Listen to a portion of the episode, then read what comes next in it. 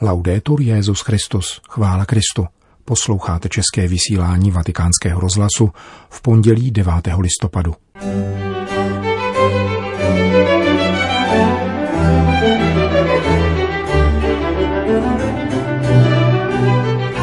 Papež František připomněl pět století od první mše svaté na území Chile. Francouzská biskupská konference respektuje soud, který zamítl její odvolání proti zákazu bohoslužeb. A na závěr uslyšíte třetí část reportáže z rozhovoru s papežem Františkem pro agenturu ADN Kronos. Pořadem provází Milan Glázer. Zprávy vatikánského rozhlasu. Vatikán Chile. Papež František se obrátil osobním listem k biskupovi nejjižnější čilské diecéze Punta Arenas, aby připomenul pětisté výročí první liturgie slavené na čilské půdě. Vši svatou pro členy Magellanšovy expedice 11. listopadu 1520 sloužil její kaplan Pedro de Valderrama. Dopis Petrova nástupce přečetl biskup Punta Arenas Monsignor Bernardo Batres v neděli při začátku oslav. Jedná se o historické datum nejenom pro vaši diecézi, nýbrž pro celou čilskou církev, píše svatý otec, souvislosti s kterým lze po právu prohlásit, že Bůh přišel z jihu, jak hlásá diecézní moto. Ona první mše, slavená s vírou a jednoduchostí v rámci výpravy do tehdy neznámých oblastí, nahoře Cerro Monte Cruz v Magallanšově průlivu, zrodila církev, která nadále putuje v milované čilské zemi. Jak totiž připomíná druhý vatikánský koncil ve své konstituci o posvátné liturgii, především z Eucharistie jako ze zdroje do nás proudí milost. Liturgii se nejúčinněji uskutečňuje v Kristu posvěcení člověka a oslava Boha. Píše dále František a povzbuzuje věřící, aby prožívali oslavu eucharistického tajemství, jímž se spojujeme s Ježíšem, v duchu adorace a díku vzdání pánu, protože jím začíná nový život a jednota, které nás podněcují k růstu v bratrské službě nejchudším lidem, vyděděným naší společností. Papež připouští, že oslavy, na které se místní církev dlouhodobě připravovala, poznamená pandemie, která zasáhla celý svět a zapříčinuje utrpení či smrt milionů našich bratrů a sester. Ačkoliv nebude možné připomenout pětisté výročí první čilské eucharistie masovou účastí na liturgii, neexistuje překážka, která by mohla umlčet vděčnost příštící ze srdcí synů a dcer čilské putující církve, kteří ve víře a lásce obnovují svou oddanost pánu, jenž provází její putování v průběhu dějin, doufá římský biskup. V závěru listu ujišťuje věřící i pastýře čilské diecéze Punta Arenas, že se připojuje k jejich díků vzdání pánu, který se v Eucharistii nadále stává chlebem, jenž vrchovatě sytí hlad každého muže a ženy a svolává všechny lidi, aby v jeho lásce prožívali solidární účinné bratrství, které nikoho nevyřazuje, neutiskuje ani nezanedbává.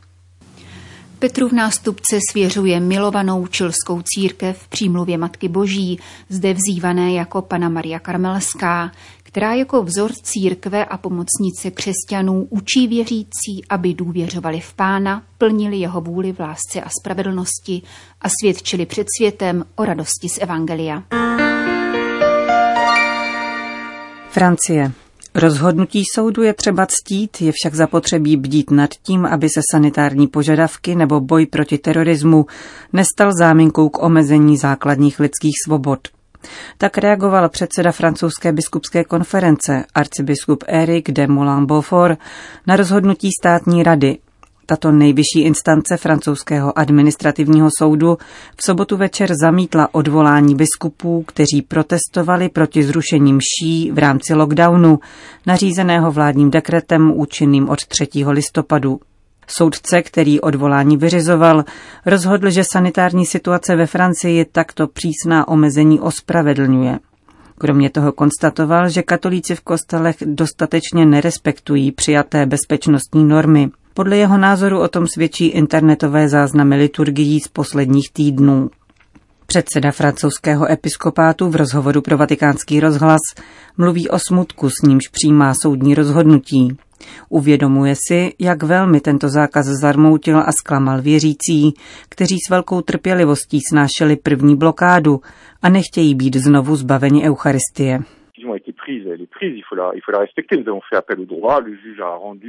Rozhodnutí padlo a je třeba ho respektovat. Odvolali jsme se k výměru spravedlnosti a soudce přistoupil k rozhodnutí, které uznal za správné.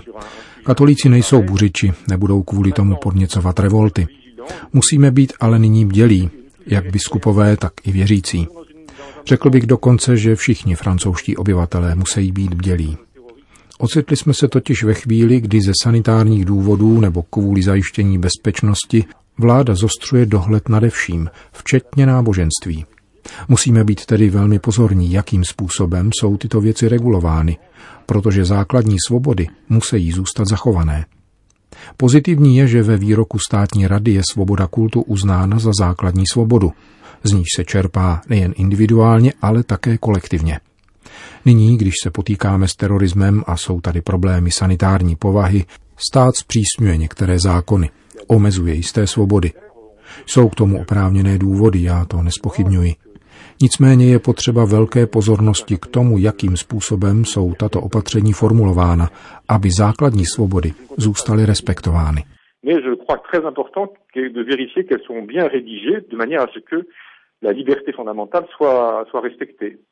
Říká arcibiskup Eric de Moulin Beaufort. Podle posledního vládního dekretu se mohou obyvatelé Francie vzdalovat maximálně kilometr od svého bydliště, pokud nemají závažný zdravotní nebo pracovní důvod. Soudce vyřizující odvolání francouzské biskupské konference vyšel katolíkům vstříc alespoň v tom, že mezi závažné důvody zahrnul rovněž náboženské. Výsledkem tedy je, že katolíci do kostela mohou, ovšem pouze k soukromé modlitbě. Itálie. Úplná státní rada suverénního řádu maltéských rytířů v neděli dopoledne zvolila místo držícím velmistra 70-letého Itala Fra Marka Ludzaga. Podle řádové ústavy zůstane v tomto úřadě po jeden rok se stejnými pravomocemi, jaké náleží velmistrovi řádu a před ukončením mandátu musí opětovně svolat úplnou státní radu. Dodejme, že maltéský řád prochází ústavní reformou, kterou sleduje papežův delegát arcibiskup Silvano Maria Tomázi. Za jeho přítomnosti složil nový místodržící v neděli odpoledne přísahu před členy státní rady, která se do Říma sjela ve většinovém počtu 44 z 56 oprávněných volitelů, včetně zástupců Českého velkopřevorství. O jeho volbě byl písemně informován rovněž papež František, veškeré složky řádu a 110 států, s nimiž maltézští rytíři udržují diplomatické vztahy. Marco Ludzago, který je příbuzným papeže Pavla VI., si stal nástupcem 80. velmistra řádu knížete Giacomo dalla Torre, který zemřel letos v Dubnu.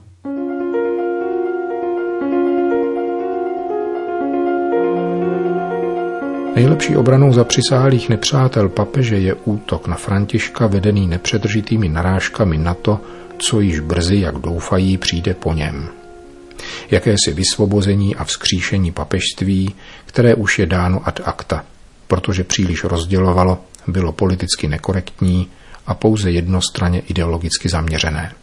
Papež Bergoglio naslouchá pozorně výčtu kritik, které proti němu byly mezi tím vzneseny. Nejeví známky nedůtklivosti nad slovy, jež utrousil kardinál Ruiny. Kritizovat papeže neznamená být proti němu. A zdá se, že se mu každý výpad zapsal do paměti – od občanských svazků po smlouvu s Čínou. Přemýšlí o tom asi deset vteřin a nakonec jasně zhrnuje. Nemluvil bych pravdu a křivdil bych vaší inteligenci, kdybych řekl, že po kritice se člověk cítí dobře. Nikomu nejsou vhod, zvláště jsou-li políčkem do tváře, pokud škodí, protože byly vysloveny zlomyslně a škodolibě. Se stejným přesvědčením však říkám, že kritiky mohou být konstruktivní a proto všechny beru na vědomí protože kritika mne nutí zkoumat se, zpytovat svědomí a ptát se, zda, kde a proč jsem pochybil. Zda jsem jednal dobře, zda jsem jednal špatně, zda jsem mohl jednat lépe. Papež naslouchá všem kritikám a potom rozlišuje, aby zjistil, co je k dobrému a co ne. Rozlišování je mi vodítkem ve všem a u všech. A tady, pokračuje papež František, by bylo zapotřebí poctivé komunikaci ke sdělení pravdy o tom, co se děje uvnitř církve. Je pravdou, že mám-li potom v kritice najít inspiraci k lepšímu jednání, nemohu se jistě zdržovat se vším tím málo pozitivním, co se o papeži píše. Během přípravy následné otázky svatý otec anticipuje odpověď. Nevěřím, že by tady nebo venku mohl existovat někdo, kdo by si nepřál vyplenit korupci. Neexistují zvláštní strategie, schéma je banální a jednoduché. Jít dál a nezastavovat se. Je zapotřebí drobných, ale konkrétních krůčků. Dnešních výsledků jsme dosáhli na základě jedné schůzky před pěti lety o tom, jak zmodernizovat soudní systém. Potom jsem na základě prvních šetření musel odstranit některé pozice a odpor. Hloubkově jsme hledali ve financích, máme nové vedení Vatikánské banky. Zkrátka jsem musel změnit mnoho věcí a mnoho dalších se změní v Brzku.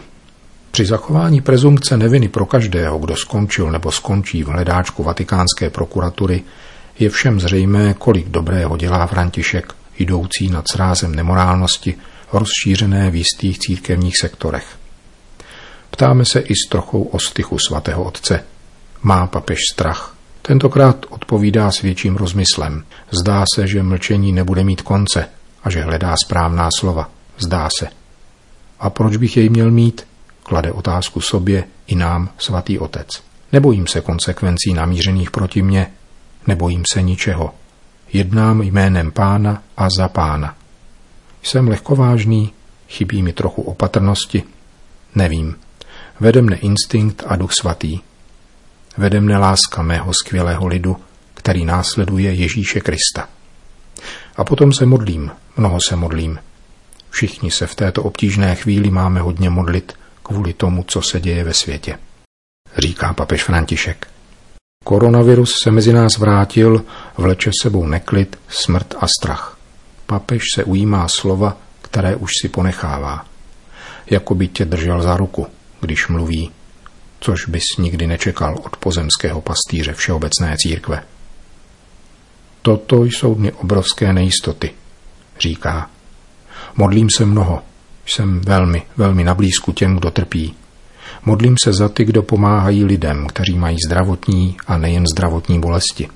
Poukazuje na proslulé hrdiny, oni svět se odvedle, jak je definoval dva týdny po celosvětovém setkání 27. března v dešti na svatopetrském náměstí při modlitbě za konec pandémie, pod křížem skrápěným slzami kanoucími z nebe.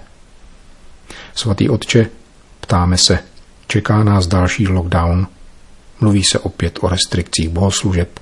Je tu riziko pro církev? Nechci vstupovat do politických rozhodnutí italské vlády, ale povím vám něco, co mne zamrzelo. Dozvěděl jsem se o jednom biskupovi, který řekl, že pandemii si lidé odvyknou, právě tak to řekl, odvyknou chodit do kostela a už se nevrátí, aby poklekli před křížem či přijali Kristovo tělo. Já říkám, že pokud tito lidé, jak je nazval biskup, chodili do kostela ze zvyku, pak je lépe, když zůstanou doma. Duch svatý povolává lidi. Možná, že po této tvrdé zkoušce a s novými těžkostmi a bolestmi, jež navštěvují příbytky, budou věřící pravdivější a autentičtější. Věřte mi, tak to bude. Tady setkání končí. Rozloučení je jednoduché a dojemnější než přivítání. Svatý František říkával, že jediný paprsek slunce dokáže zahnat miliony stínů. V náhle uprázdněné místnosti se rozhostilo světlo naděje jediného papeže, který přijal jméno prostáčka z Asízy. A temnotou viru na okamžik pohasíná i tma hříchu těch, kdo jsou zasvěceni pánu. Končí Gian Marco Chiocci svoji reportáž ze svého rozhovoru s papežem Františkem pro agenturu ADN Kronos.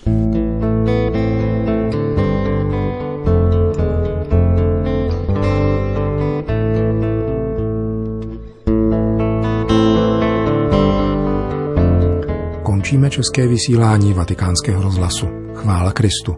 Laudetur Jezus Christus.